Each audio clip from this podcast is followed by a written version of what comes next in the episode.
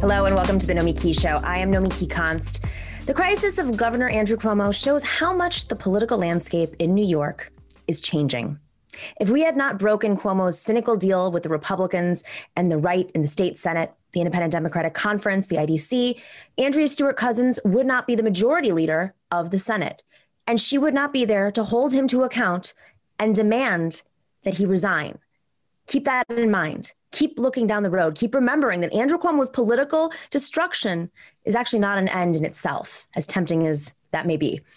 The goal is to push New York back into the ranks of great progressive states, to rise above the recent years of corruption and cynicism and bring back the legacy of Al Smith and Franklin Roosevelt. You know, we, New Yorkers, invented the New Deal and put it into action first in New York. There isn't any reason why we shouldn't invent the Green New Deal and put it into action first in New York. Well, there actually has been a reason. His name is Andrew Cuomo. Most of you are probably not as immersed in New York politics as I have been for the last several years, bless you. Uh, so, what we're going to do is we're going to do a quick catch up. Governor Cuomo has been rocked by scandal, much of it outright corruption, old school pay to play scandals. His closest advisor, who he called his brother, Joe Percoco, went to prison for this, deservedly. He's sitting there right now. Yet Cuomo seemed to float just, just out of reach. Maybe things moved so fast, or New Yorkers didn't have the time to understand. Maybe it was too complicated. Maybe it was too upstate versus downstate. Or maybe simple graphs just doesn't offend people the way it should. And now Cuomo has two new scandals, and they are about things that are both easy to understand and to be outraged about. To sum it up, if you didn't kill your grandmother at a nursing home and then lie about it, he was busy hitting on your daughter. In politics, those are the offenses that stick. So Cuomo is desperately trying to save himself. A guy who never cared about fairness or due process is suddenly urging everyone to wait, wait and see what the investigations find. He didn't want the investigations, and now he wants to drag them out. He'll use whatever works. Everything is just a tool to him. He was against the investigations until he wanted the investigations, now hoping to be saved by the pre existing American political condition, the short attention span. So I did say investigations, plural. It never rains until it pours. The first investigation is looking at the deaths in the New York State nursing homes. It isn't entirely clear whether the government's act, governor's actions at the height of the pandemic made the death toll worse, but it is entirely clear that when his actions were criticized, he lied to make the death toll look smaller. This is major malfeasance, to say nothing of hypocrisy on steroids. This was Mr. Follow the Science governor, give the people the facts, manipulating the data to make himself look better, or at least less bad. In the middle of that scandal, six women have now come forward to describe the governor's miscreant come ons. The Attorney General, Tish James, Letitia James, has set up an investigation of that bullying and harassment are basic behaviors of Andrew Cuomo. Doesn't matter what sex you are. What this adds is sexual suggestiveness when the harassment involved younger women, most of them on his staff. Either of these scandals could, on their own, justify his removal from office. But as often is the case in politics, and is always the case in New York politics, it is important to ask what's really going on here? Or at least, what else is really going on here? What's the subtext? This is budget time in Albany. It is a tense time when everyone tries to leverage all of their advantages. Well, the political map has changed and is continuing to change. The IDC is out, so Andrew Cuomo can't use them as a buffer against progressives, against downstate Democrats. Progressives have more real, real power than at any time in years. And the neoliberal governor has less. He's weakened. His approval ratings are shockingly low. We are already hearing suggestions for how this new dynamic may be used to further progressive causes. A wealth tax or a billionaire's tax, for example. Cuomo has outright opposed this. He says he is worried that you know the billionaires will leave, you know, and go somewhere where there's lower taxes. Although if I were him, I'd be more worried that they will leave out of embarrassment for being in the same state as Andrew Cuomo. But in any case, a weakened governor may not have the clout to stop the newly powerful state Senate Democrats from imposing this tax. Cuomo is hoping this will create the rationale for keeping him on as governor, a trade off. You can have the wealth tax, and I can keep hitting on my staff, or something like that. So the wealth tax could save him. But what could make him resign? honestly, at this point, the only way I can see him stepping stepping down is if more women come out, worse stories, and Biden speaks out. The leadership of both the Assembly and the Senate have called for his reg- resignation, among dozens of other lawmakers. He's garnered a list of elected women to respect Attorney General James's investigation and stop calling for his resignation. It's distraction. This is New York politics, where Albany and scandal go hand in hand. So stay tuned. Something tells me that this is just going to start to heat up. But in the meantime, we have a wonderful show today. The discussion of Andrew Cuomo will be front and center because Janice Dean is our very special guest. She is the senior meteorologist at Fox News, and she led the outcry against Cuomo's handling of the nursing home safety during the pandemic. She was breaking it open. Also, Armand Aviram is here with Jordan Zakarin uh, to discuss who is being left behind as we build back better and why is the Lincoln Pro- Project such a hot mess. And my favorite, did you know that before she took on the British royal family, Meghan Markle was calling out corporate America for sexism when she was a child? We have that and much more for you. Uh, stick around. Right after this break, we'll be here with Janice Dean.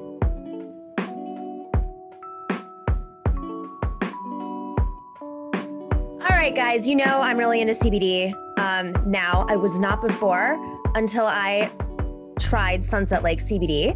Uh, it is a farm owned company that ships craft CBD products directly from their farm in Vermont to your door. Sunset Lake CBD has something for everyone. They offer tinctures, which I just ran out of last night and have to buy more of, gummies, salves, and coffee designed to help with stress, aches, and pains.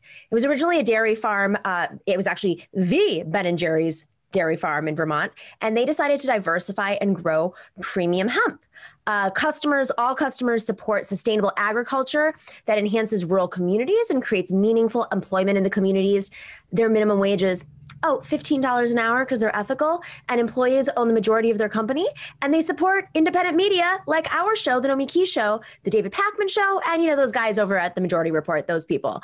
Um, but seriously, I, you know, Dorsey, I know you've been using uh, the CBD, CBD products. I'm a big fan of the gummies. I ate a few too many at once, doesn't get you high or anything. It just like really mellows you out. Um, but you know this, Dorsey. I get migraines, and I also had a back injury a few days ago uh, that I was trying to work through. And I put the tincture in in my tea, and it it was instead of using like ibuprofen or painkillers or something, um, it made a huge difference. Huge, huge difference with my back. I don't know. What, yeah, which, what do you like? Out, I'm out of my tincture too, almost. I think I have a couple of drops in there, but yeah, the tincture is the way to go when it comes to like loosening up the back or whatever. I went out to play some some hoops on a nice day the other day for the first time in a long time, and I was pretty stiff. And uh, afterwards, instead of you know down some Advil, just decided to get the rest of the tincture out of the way, and it just like it makes a world of difference to loosen you up a bit after uh, like a lot of working out, a lot of exercising. That's that's what uh, it seems to be working the best on me, and for sleep. I love to have. Oh yeah, the sleep is great. Oh my god. Right before bed, and it just kind of mellows you out, and you know, I don't know. Anytime I have a little bit of anxiety, sometimes if I'm a little stressed about the show or something, I'll have a gummy before the show and just kind of like. Right, That's what it I don't is. Really worry about that. yeah, I'm just like, oh, don't worry about that. Not a big deal. Yeah the fudge that's the other thing. My mom has been eating the fudge like crazy. It's it's it's really it's a great product. I used to when the cbd thing started the trend started i bought cbd and i just didn't feel like it was making a difference. I would get like you know lotions and tinctures. And this is not only does it taste better the tincture i was like a little afraid of at first. It has like a really nice flavor very light flavor.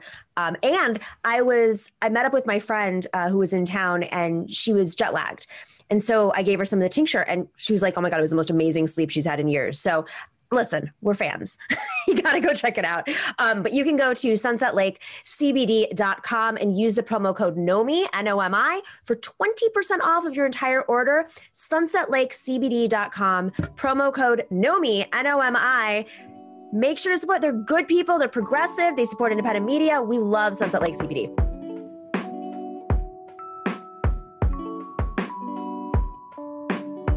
Welcome back to the Nomiki Show. This is our special New York Cuomo Day. I think we're doing this once a week now. Uh, Janice Dean is the senior meteorologist for Fox News, and she is the author of Mostly Sunny and Make Your Own Sunshine. I love that. It's so positive, too. It's Hi. Like right now. Hi, Janice. How are you? It's been a while. I know. It's nice to see you. Nice to see you as well. So I'm um I I, I really like I have to hand it to you. Uh, Andrew Cuomo has had so many scandals, very serious scandals over the last you know decade, and and more actually, and uh, and they don't seem to stick. So somehow you were able, you you did not let down. You kept pushing uh, around this nursing home scandal, which hit you you closely. Um, but I, I just want to start off with why why do you think it's sticking right now? I mean, he's like Teflon. Hmm. That's a good question. Uh, a lot of lawmakers and reporters in Albany called him the Terminator when I first started speaking against him, saying, you know, good luck, good luck with that. Um, I think there's enough people standing up now that others feel safe. I feel like, you know, the fact that we've been uh, shouting for 10 months now about the nursing homes, and now we have brave women standing up about his harassment and treatment.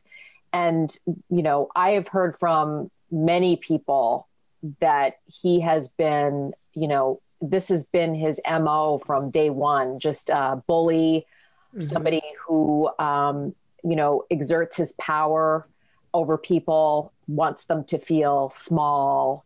Uh, so it's all part of the same package, you know. Um, and I think people are starting to finally feel there's a safe place to stand up and say, we're not going to take this anymore. Hmm. So um, let's talk a little bit about uh, your connection to this story, this nursing home scandal. Um, you your two two members of your family uh, passed away in nursing homes in New York. Can you tell us a little bit about what happened? Sorry, I'm I'm I'm, I'm looking over here because I think one of my kids just. Hi, I'm doing a live interview. Okay, I'll see you later. Okay, okay. It's the norm. We got it.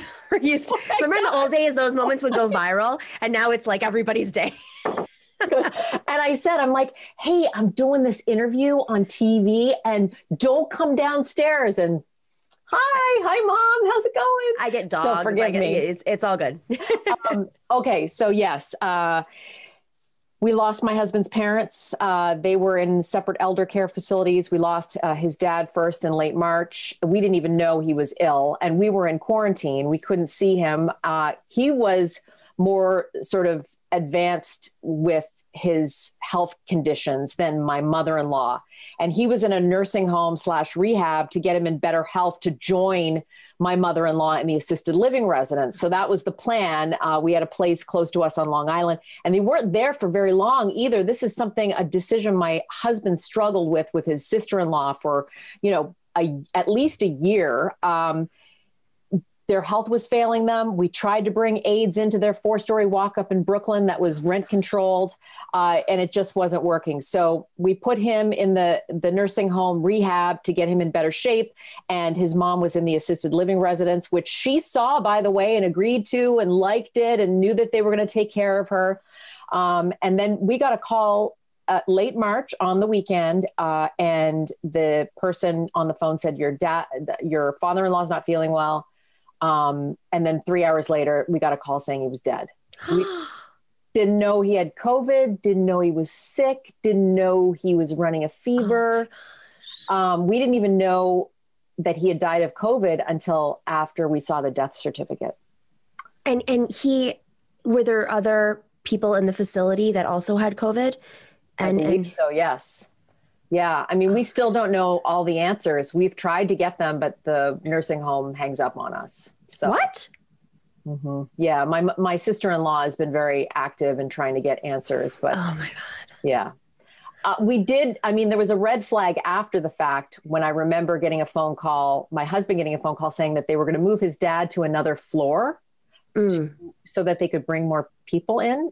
But they never told us mm. they could potentially be infected patients. So I see what you're saying. Yeah. So, you know, after he died, and I'm seeing all of these news reports about the putting the infected patients into nursing homes and then the cover up of the numbers. My mother-in-law died two about two weeks later around Easter this this time last year. My husband had to tell her that her husband had died. Uh, and she got sick in her assisted living facility um, and was transported to the hospital and died in the hospital. And that was around Easter. Um, so we were going to be vocal about this. My husband's a private person. He is, uh, you know, the last thing he wants is any kind of attention on him or his family. But because we weren't seeing the reports in the news, and instead we were seeing the pandemic prince on television uh, being, you know, um, crowned like the best thing ever, uh, you know, when it comes to the pandemic. And I saw the reports about the COVID patients and his mandate for 46 days being put into nursing homes. And I saw the reports about not counting those that died in the hospital. And then I saw him see on CNN with his brother um, joking around and laughing. And that was kind of the last straw. When I saw the big cotton swab interview with him and his right. brother joking around, that's when I said it's time. It's time to tell my story uh, because nobody nobody is is going to ask him anything. When your mother-in-law passed away was it connected? Had she, do you have any sense of where she where she was it just in the facility? Is that how prevalent this was that every um, elder care nursing home facility uh, was just unfortunately covid was spreading? Yeah i don't i don't know what happened with my mother-in-law. She did complain that people were coming in and out not washing their hands and that kind of thing. Um, but i'll never we'll never know. Yeah. we'll never know Unbelievable. So so when um when this this all happened and and you were seeking answers, uh, was there any sense of like the numbers not being accurate? I mean, where did yes. it go from realizing? Because because remember, remember we were all watching TV. I, I mean, I live in Queens. There were the hospitals were were jam packed. There were uh, trucks on the street, you know, holding bodies in air conditioned air conditioned trucks. Um, so it was, it was it was almost too difficult to process what was just what was happening, mm-hmm. you know, to everybody in New York um, and everywhere, uh, to some very unique cover up. And like, at what point did you realize that what was being projected in the in the public was not actually was happening in the nursing home and elder, elder care facilities? Mid May, when okay. the the Daily Caller was the mm-hmm. first to report the fact that they were not counting those that died in the hospital. How did they know? How did they know? They they did their own investigative reporting that that uh, that the governor and his health department were not counting those that died in the hospital, mm-hmm. and and then there were um, press conferences that the governor would have, and that he was questioned on that, um, and you know he sort of brushed it off. Mm-hmm. Uh, and for me, it's like, well, if there's a car crash on the highway and the person dies in the hospital, is it a hospital death and it's not a car crash? You know, that's that's right. what they were essentially doing. So I remember seeing that report, and then from there, I started seeing more reports uh, from the AP, and there were, you know, Albany reporters were doing this. Um, and then when I went and did my first interview on television, I, I did talk about that, that my mother in law's death does not count because she died in the hospital. Interesting. Wow. So when you started speaking out, um, did you demand that Cuomo respond to you? Was there any sort of interaction with the administration? Uh, early on, I got an email from a friend who knows the family very well. I don't want to give out the name who it was because it'll it'll you'll you'll be like, oh, they know him well. uh, and and their email said, you know, I'm really sorry for your loss. This is you know this is uh, an incredible fight that you're fighting, uh, and watch your back. Whoa. Watch your back. Mm-hmm. Not as, not as a threat from them, but more like this is what you're going to expect. This is what you're going to, yeah, this is right. what you're going to uh, deal with.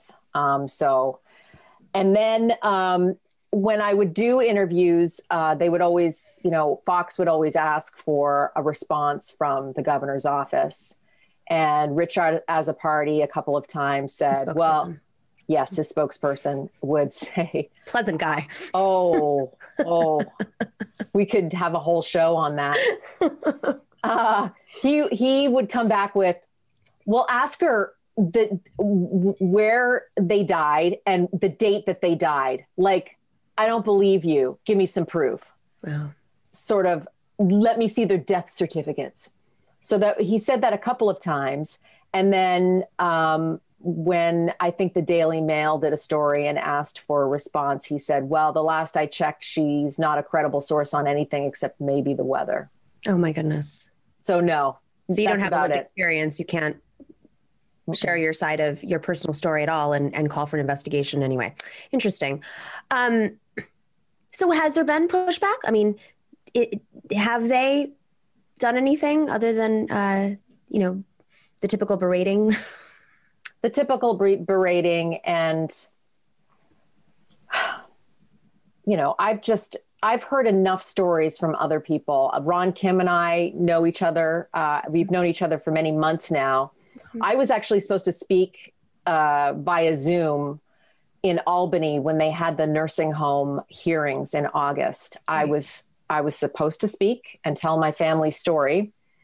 I was supposed to get an invite on the Friday beforehand. It never came, and then I inquired as to why suddenly I wasn't getting an invitation.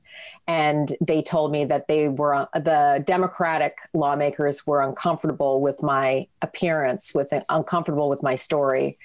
Um, and so I, you know, I wrote about that. I wrote an op-ed about that. Why can't I tell my story? Uh, I, I'm a person who has dealt with um, tremendous loss and and two family members in nursing homes, and I want my voice heard. Mm-hmm. Um, and they tried to sort of make up for it. The Republican lawmakers had a makeshift Zoom session a, a, week or so after that, and Ron Kim was the only Democrat that showed up to to hear my story.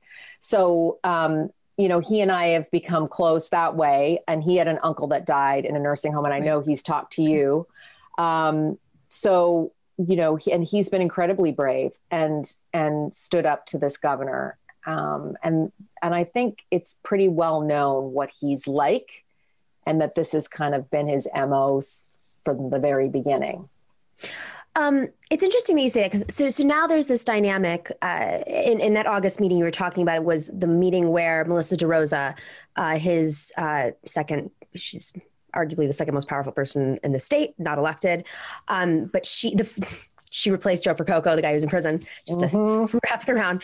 Uh, but Melissa DeRosa and her father's, her parents are lobbyists. Um, so Melissa, you know, sort of spoke freely about uh, the numbers, and that's you know when the story broke open. Broke open, um, but that was in August, and and there was this period where like nothing seemed it was just you out there banging the drum going to the press doing courageously doing this.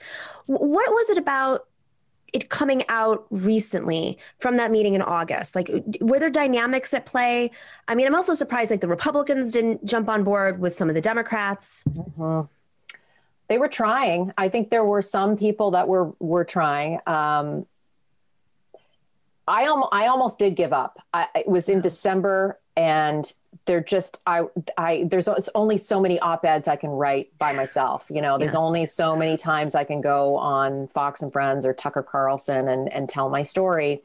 And I remember I got a tip from uh, a, an official at the DOJ um, because and I thought to myself, well, wow. I, am not an investigative reporter, but I am going to write sort of the opus of op-eds, uh, you know, from the very beginning of how this happened to where we are now with this piece of information that I got from a senior uh, DOJ official, which was he told me on, you know, on the record that they had not received any information from the Cuomo administration from October. So basically the DOJ was investigating Cuomo and they weren't giving them any information.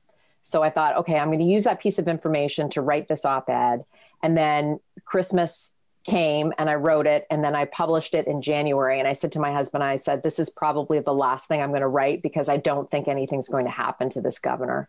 Hmm. Um, and then the Tish James uh, report came out. And that was sort of, that was like, oh my goodness, the, you know, and her conducting her own investigation and finding out that the numbers were, you know, 60% less than what was what was uh, thought to be the real number. So the fact that she released that, a Democrat, uh, and a 76 pager of they they're not telling the real uh, facts when it comes to the numbers and the March 25th order might have had something to do with the fact that we had close to 15,000 deaths. Wow.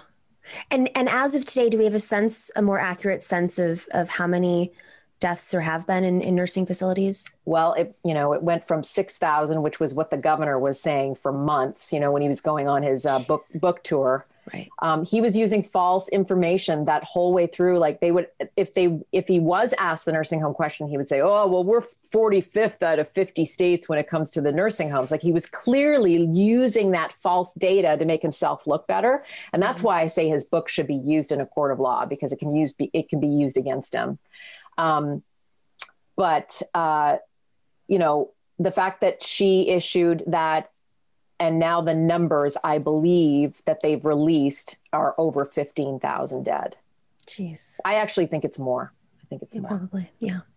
Um, now, I mean, now what happens? So there are these two investigations in, in Attorney General uh, Tish James's office, one in, involving sexual sexual misconduct.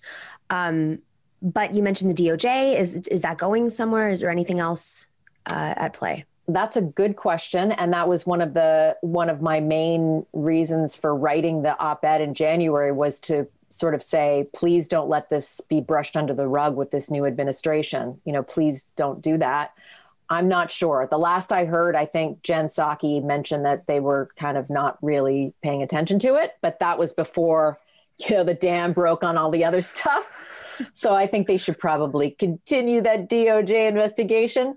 Now we have a federal investigation uh, in Brooklyn that's going on, and an FBI investigation uh, in New York. So two of two investigations that are based in New York State. And they're all rooted in this this scandal in particular. The, yes, the nursing home scandal. Yep, and the fact that the governor has lawyered up for nursing homes and not the other stuff you know leads me to believe that the you know the nursing home issue is a big deal and he needs he needs to you know uh, make sure that he has a, a lawyer yeah of course um, so that's interesting what is the fbi's angle on this and how is it different than the other investigations well i think fbi is probably more criminal yeah. criminal behavior. I'm not, an, uh, you know, I'm not. This is not my wheelhouse, but I'm assuming that the FBI is probably more criminal. And if there was uh, obstruction of justice, if there were, you know, if there was really criminal behavior going on, like maybe the fact that what I've heard, you know, you mentioned hospital lobbyists. There have been reporting that instead of basing his decision to put COVID positive patients into nursing homes on science, he was basing it on hospital lobbyists and, and people in the hospital industry saying, um, you know, we can't, we don't want these patients in our hospital. They're not, you know, they're not top paying with the Medicaid and mm. Medicare world. And uh, that there might be a money exchange between hospitals and nursing homes. I mean, if you, and this is what Ron Kim has kind of been, you know, flagging is the fact that there was blanket immunity placed on for nursing right. homes just a few days after that mandate. Why did he give blanket immunity after that? You know that uh, I call it a death warrant. Um, so and there might be a, a, monetary transaction between you know putting patients into nursing homes. I heard that they got double the amount uh, if the nursing homes took them. So while nursing homes, a lot of them were raising the alarm saying, we can't take these patients. We can't. We just physically can't. Um, you know, if you look at the at the language of the March 25th order, they kind of didn't have a choice, and they couldn't test them beforehand. You know, they couldn't discriminate. They couldn't discriminate against uh, the patients. They could not um, test them uh, to see if they had COVID or not. Unbelievable. It is. Uh, Janice, I, I don't know where this is going to go in the next few weeks, days. We have no idea. But um, is there anything that you wish would still be looked into or that hasn't been addressed involving this crisis? They have to keep on the nursing home issues. I know that the other stuff is salacious, and no woman should ever be put in a position of, um, you know, being harassed. Mm-hmm. And it's part of him. It's part of what he's all about. He's about power and intimidation, and and I believe these p- women. I believe them, um, but it's getting headlines, obviously. And I, have always said, whatever makes him resign, I don't think he's going to resign, but um, whatever puts pressure on him, I'm good with. But don't forget the 15,000 plus seniors that died and the fact that we know that they covered up the numbers. Like that in itself that's that's criminal. Right. It's criminal. You're right. Um, we'll see. I don't think he'll resign either unless unless Biden speaks up. I think that's, that's the only thing. Yes, I agree. I agree. If if Biden finally says something like, "Hey, probably a wise idea to do that. But I think it'll be like he'll be kicking and screaming all the way down. Oh, absolutely. I mean, it's amazing how many people have spoken up now. Uh, leadership, assembly leadership, Senate leadership, dozens and dozens of senators, state senators, uh, you know, local lawmakers in New York City, organizations, allies. Tish James, who you know he basically recruited to BAG. Of course. Talk about because he wanted to get back at Zephyr Teachout. Out. I mean, it's amazing to see. Right. I I, I mean, I, it's going to be interesting to see all the puzzle pieces come together. Right. I mean, let's see. I, Wow. I mean, there is a story here. It's an incredible one. Um, and it's, it, you know, a lot of it would be Pulitzer Prize winning journalism. I really believe that if, if people really dig into why this happened and why there was a cover up, um, I think, you know, it will go down as one of the biggest scandals, certainly in New York State, in, um, New York State history, but also I think, you know, in the US. I think this is just yeah. unprecedented. And plus, and you know, there and New York has a lot of this. of course, I know I'm learning that. I'm learning that it's just mind blowing what has been happening in, in New York State for all of these years. But one other part of this is other law, um, other governors had almost the identical mandate as Cuomo. Uh, Whitmer in Michigan, uh, Wolf in Pennsylvania, hmm. New Jersey's Murphy, and even Newsom had almost identical mandates to put COVID positive patients into nursing homes. So there's also the puzzle pieces there. Why? Why did they do that? It's such a weird decision to make. It is. Yes. Um, thank you for for speaking out and and not giving up and oh. uh, hope to have you back on soon so we can discuss what happens post. yeah. Post- I know, right? And maybe we'll have a cocktail at some point when all this is over.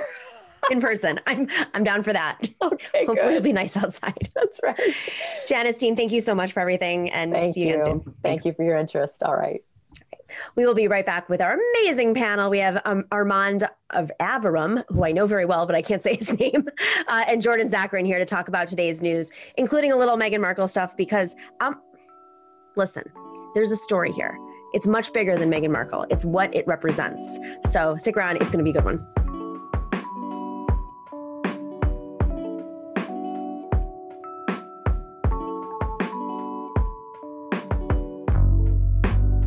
Right, welcome back to the Nomiki Show. We have an amazing panel for the first time ever, but many years of friendship. Uh, Armand Armand Aviram is here. Uh, he was the senior. He is a senior media producer for Bernie Sanders. You know that guy, Senator Bernie Sanders. Uh, he was also over at Now This. I think that's how we initially met years ago on the campaign trail. And Jordan Zakarin, he runs the Progressives Everywhere newsletter. Thank you guys for joining today. Happy to be here. Yeah, same All right. Here. So you're gonna have to bear with me because I'm one of I think everyone's fascinated, but I'm really fascinated with this Meghan Markle thing for a lot of reasons. I think it represents uh, they're reflecting institutional failures and we're seeing it like out in the open just how bad it, it's just confirming a lot of what we've we've felt is still there uh, president in, in, the institution to see them you know just just how aggressive they were against her um, but i mean that's happening here in different ways too but uh, I found this clip today, which I don't know what it says, but I just feel like we need to talk about it. Uh, let's play the clip of Meghan Markle when she was younger. My name is Meghan Markle. I'm 12 years old. Commercials, they do say a lot of things that most people don't even notice, mostly like laundry and dishwashing commercials. When we first saw the commercial, I knew something be done because I was furious. Dear Sir, last week at my school, we decided to watch the news for social studies. While through the channels, we saw a commercial for the new Ivory Clear dishwashing liquid. In the commercial, they said women are battling grease, meaning only women do dishes. When I heard this, the boys in my class started saying, yeah, that's where women belong, in the kitchen. It makes me feel like they're gonna grow up thinking that girls are less than them you know, like boys are better than girls. So I was wondering if you would be able to change your commercial to people all over America. Thank you, Meghan Markle. Three months after Meghan wrote to the president of the company, Procter & Gamble changed the commercial. I know it's small. I know you guys are all like, come on, Nomi. But what do you guys? This is clearly hitting a nerve with folks. I mean, she's she's talked about her union membership and how she would have been protected. Um, Jordan, I know you have some thoughts because you write about this all the time. So, um, you know, I think like it's clear that she was not someone who wanted to. I mean, I don't know her. You know, I'm. Uh, but hopefully, I you know would get along with her better than Piers Morgan. But uh, you know, it's clear that she did not want to marry. In, she's not someone who was looking to marry into, I guess, a family that was so obsessed with staid traditions. And uh, what is this? They have a queen, but clearly uh, roles that are not really able to be. Um, uh, left behind. I mean, you look at what happened with even Princess Diana. Just the small amounts of freedom she she wanted was not uh, seemed to not be permitted. So I think that Americans and they're like uh, you know are are interested in freedom and are interest in uh, you know being able to stick it to the the rich. I think people are uh, kind of rallying around her. Even in addition to the stuff that you know, whether it's mental health, whether it's uh, you know her talking about the suicidal ideation, talking about the the race of her baby. I think that you know we're in a very populist moment and literally the ultimate sign of the ultimate, I guess, symbol of wealth, the British monarchy, uh, being racist and awful to an American woman is going to piss off a whole lot of people unless they're also racist and hate women. And and not to mention that they're they have no problem defending um, uh, Prince, Prince Andrew, Andrew, the pedophile. Yeah. So I mean. It, it, Armand, I mean, this to me, it's just a metaphor for the like you you you have a woman of color you you know who came from a working class background you know yeah she's an actress yeah she's rich now whatever. Um, but she you know sometimes i mean even even marx talked about this sometimes you needed the wealthy educated person to shine a light on the institutions because they have perhaps more connection to the institution. It's almost like they have to betray that institution to shine a light on just how bad we all knew it was. But the fact that like you know when she married uh, prince harry like everybody was praising, oh, look at the, the monarchy is changing. They're not racist anymore. They're anti-colonial, whatever the bullshit was. Um, I don't know. What are your thoughts? Is it like the Yeah, I mean, no. I, I, largely agree with with uh, with your take on it. I, I think it's interesting to see it from the British point of view as well, where race seems to be an issue in our country that is not as pervasive as it is over there on the other side. And I get where some of them are coming from, where they're seeing this as Americans trying to impose what we're talking about here onto their country. Um, and it's maybe not a conversation they're ready to have at the moment. Shocked. Okay. Um, I want to move on to some other stuff because uh, we, you know, the, the, the COVID relief bill, um, $1.9 trillion, the stimulus package that was just passed, uh, you know, it addresses a lot of, of injustices. We have to give a little bit of credit there. Obviously, doesn't touch on the $15 minimum wage, uh, but it is remarkably better than what uh, Donald Trump put forward, you know, to support his his billionaires. With that being said, those that are being left off, let's uh, let's show that that clip real quick. So the recovery, let's keep that up on screen. This is the New York Times reporting. The US economy has greatly improved from the worst months of job loss last spring, but millions of people are still out of work. The recovery has left some groups further behind than others. Here's a look at what the data shows. Um, definitely women. without a doubt uh, it's it, you know i think that most of us probably aren't shocked by these numbers but and they're they're probably higher um, than what is being reported for for many reasons. And it doesn't necessarily address the the work that has been forced on primarily women um, on top of it you know given at home work having to leave their jobs uh, take care of kids etc but i mean what do you think at this point will move joe biden? Because much more needs to happen to address that. Um, armand i mean you, you work in a senator's office how how how does the senator how does Senator Sanders, you know, um, without giving away his secrets, what is what is his like strategy to like move the Bidens who just the, the Biden administration just doesn't I don't know, like it's like they're disconnected from reality or something. Yeah, I mean, we're actually going through an interesting time now because we have to, you know, Bernie really wants to get out there and sell the stimulus bill.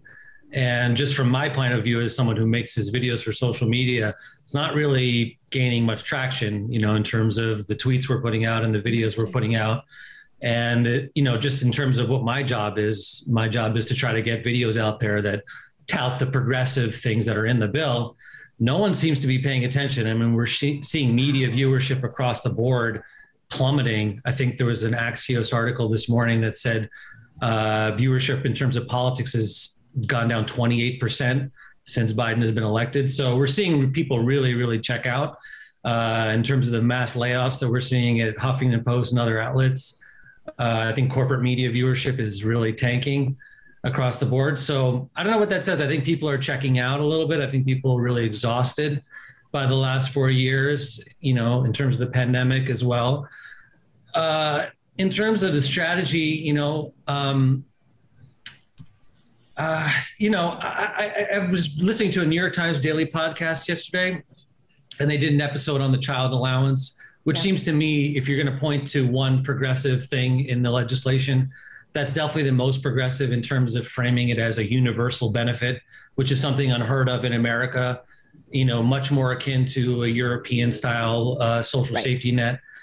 Um, so I think we need to point to that success as a way to build on that and and you know get the public used to what a universal benefit can bring to society, and then make the argument that okay, you like that universal benefit. Here's the argument for Medicare for all and all these other other parts of the progressive agenda.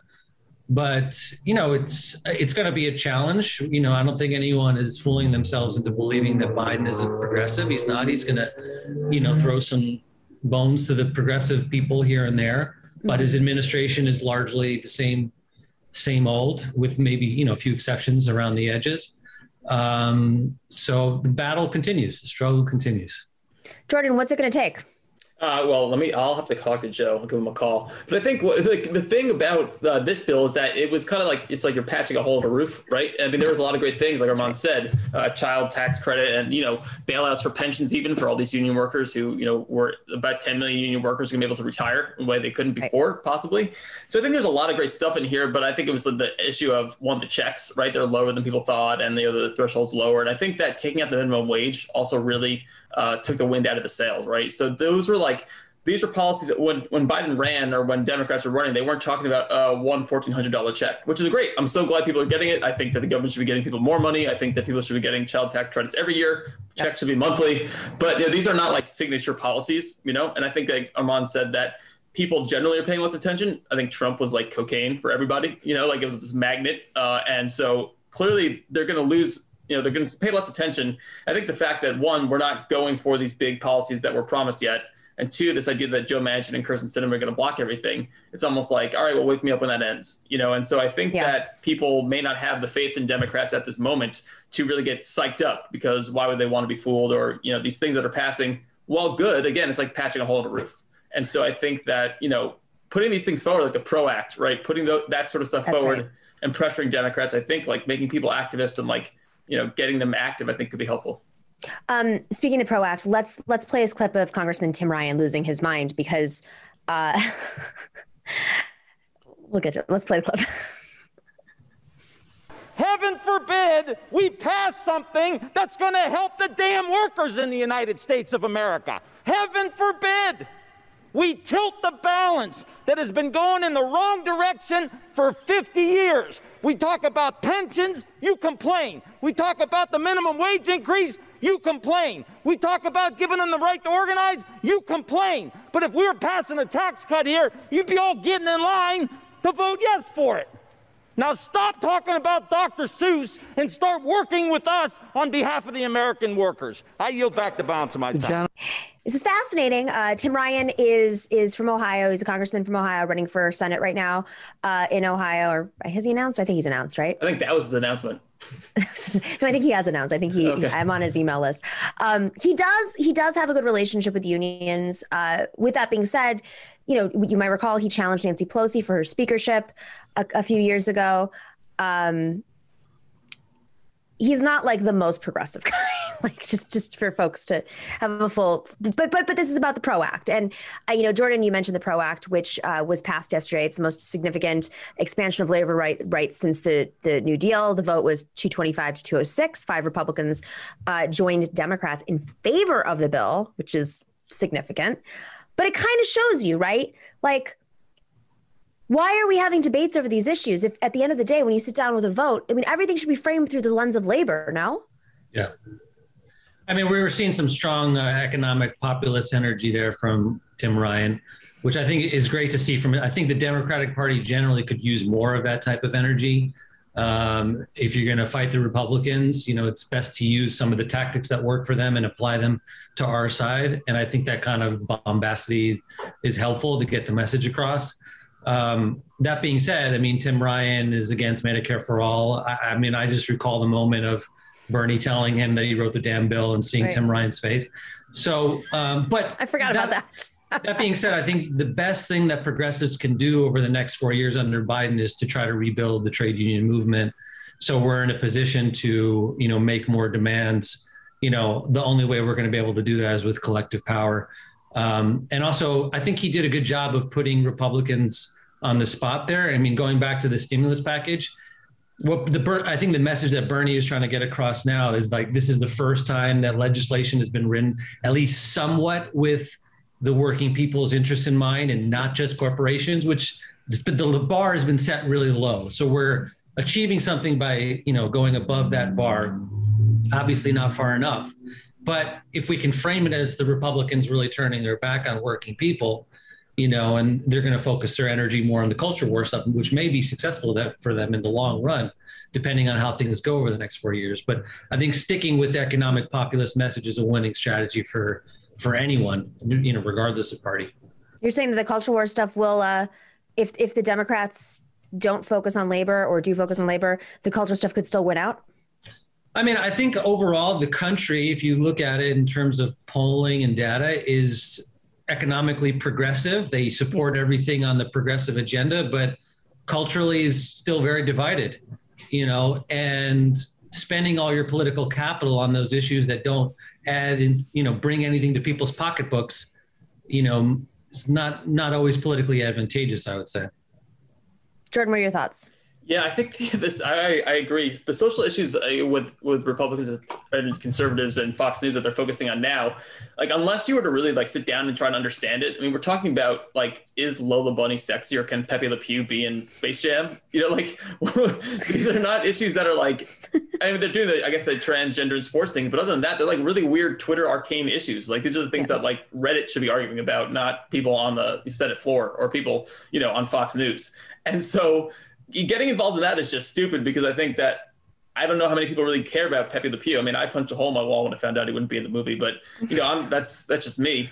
Um, I, I agree that like you know, Dick Durbin said that they were going to bring a bunch of stuff on the floor and have Republicans block it and hopefully build up some you know build up some uh, support for Joe you know Joe Manchin and Kyrsten Sinema seeing the difficulty. So I think it's going to be a slow build, but I think that the more and more that Republicans want to block things, then you know Democrats, I think at the very least, are going to try and you know pass. They will drop a filibuster, do a speaking filibuster for voting rights. I think that's you know existential. Otherwise, they might not even rather they shouldn't even bother doing anything because they'll be out of office forever.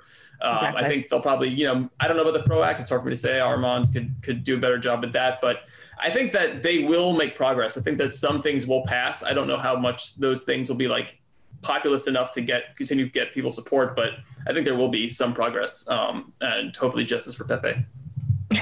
And if anything, I mean, someone could just cut an ad, being like, "Well, your lawmaker was upset about canceling Pepe. Uh, you didn't receive your two thousand dollar check. You didn't, you know, whatever." Yeah. I, you know, I'm if if Democrats had a spine, that's what they should be doing. Uh, they should be doing it now. But you know, who needs who needs uh, Republicans when, even though they got five votes from the Republicans, when you have Henry Cuellar, a Democrat, voting against the PRO Act? so close to beating him last time too. Hopefully next time. Okay, uh, real quick before we wrap up. Huffington Post, big layoffs. Armand, you mentioned this. Uh, this is just just just a gut punch to to media. Uh, the Huffington Post union they unionized, as many other newsrooms have recently. Today, we learned that 33 of our unit members, nearly 30% of our unit, are being laid off. Our union statement we are devastated and infuriated, particularly after an exhausting year of covering a pandemic and working from home. Uh, I mean, we're all old enough to remember 10 years ago when the first round of, of after the economic collapse, uh, the media world just, just, just like newspapers shuttered i think like thousands of newspapers across the country local papers uh, state house reporters investigative reporters don't really exist anymore. Um, and in exchange we got new media like huffington post which built their business off of like free bloggers like myself. I used to do that. I never thought to ask for money it was like just an honor being on the Huffington Post page. But later it turned into a media company, a very well-funded media company. Um, Armand, you work in this, but you worked in at Now This. I mean, what, right. where, where do we go from here? If this is well, I mean, what we're finding is that a lot of these media outlets that really built their brand over the last four years of, of just being anti-Trump hysteria, you know, they have to pivot, and they're not. There's nowhere for them to pivot to. Um, I saw in the Axios article, like in the month of February during Trump's president, he commanded close to 5,000 minutes of coverage. Meanwhile, Biden has gotten like 1,800, like less than half. Um, so they have a huge problem on their hands. Um, even for us, I mean, I'm lucky that I don't work for a corporation. You know, I work for the senator, but even so, you know, I'm finding that my, you know, I used to get millions of views, you know, sometimes 5, 10, 15 million views on a video, but now that was under the Trump, you know, where you had a clear villain to, to kind of direct all your anger towards, and that's just not around anymore. We're to, I think we're to see a tremendous amount of layoffs going forward. And I'm sure Fox News will be doing great, and Tucker Carlson and the Daily Caller and all these right wing publications are going to be uh, busy talking about like Hunter Biden or whatever, Pepe something.